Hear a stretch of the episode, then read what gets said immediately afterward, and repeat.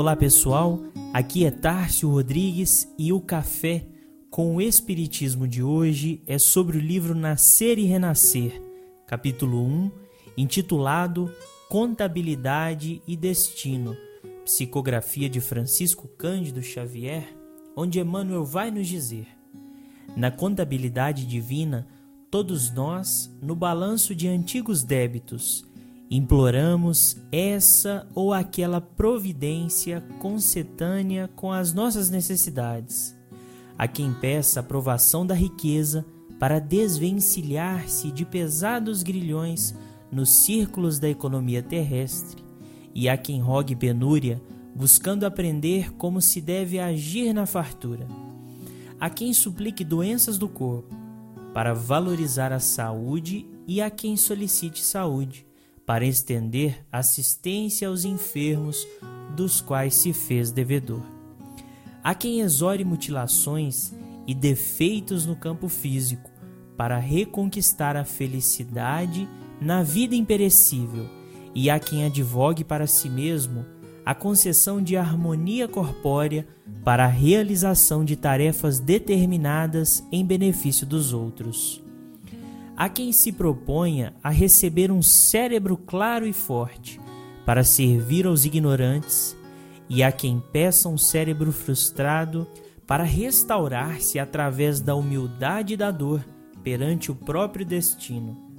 Se já te conscientizaste quanto à grandeza da criação, confere os talentos e as inibições que te assinalam, e por eles compreenderá de que tarefa mais alta a vida te incumbe no curto espaço da existência terrestre, porque facilidade ou obstáculo, ouro fácil e recurso difícil, raciocínio pronto e ideia tardia são empréstimos da providência divina com tempo exato para o acerto preciso em nosso próprio favor diante das leis de Deus. Este livro em especial nos lembra inúmeros aspectos de justiça e do amor de Deus, renovando as oportunidades para que todos possamos saldar os nossos débitos com a contabilidade divina. Emmanuel vai nos lembrar a ocasião de um devedor indo ao banco fazendo uma renegociação de seus débitos. Alguns precisam de prazo, outros pedem juros mais baixos, e apesar de muito simples, a comparação se assemelha perfeitamente com os mecanismos de resgate de nossos desacertos do passado. Pedimos a oportunidade ou até mesmo a falta dela para que entendamos os prejuízos de não utilizarmos as nossas potencialidades para o bem. Um exemplo muito oportuno é o do próprio Emmanuel, citado por Neio Lúcio no livro Deus Conosco, quando ele vai dizer: Amparado pelo apóstolo dos gentios, conseguiu Públio Lentulus transitar nas avenidas obscuras da carne, em existências várias, até encontrar uma posição em que pudesse servir ao Divino Mestre com o valor e com o heroísmo daquela que lhe fora companheira no início da era cristã.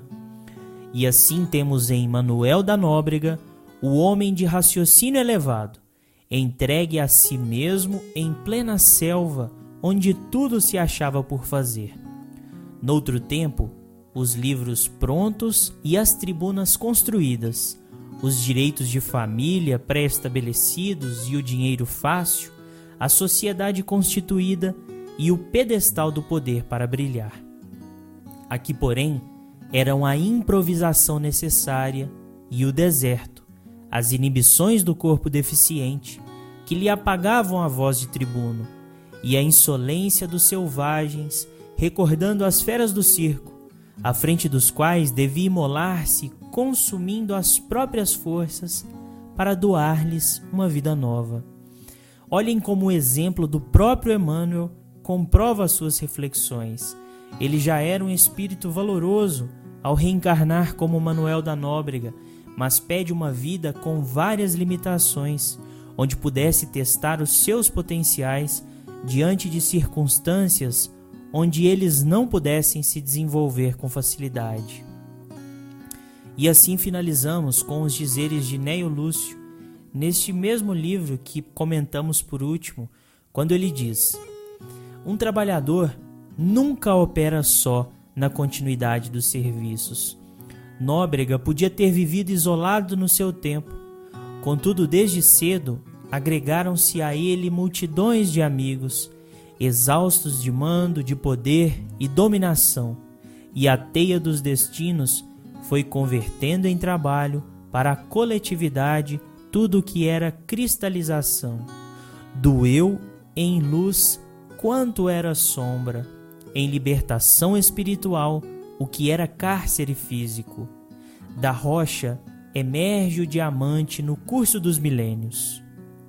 Também a luz divina fluirá de nós outros um dia, quando a escória estiver abandonada no carvão que servirá de berço a outros diamantes no curso longo e paciente das eras.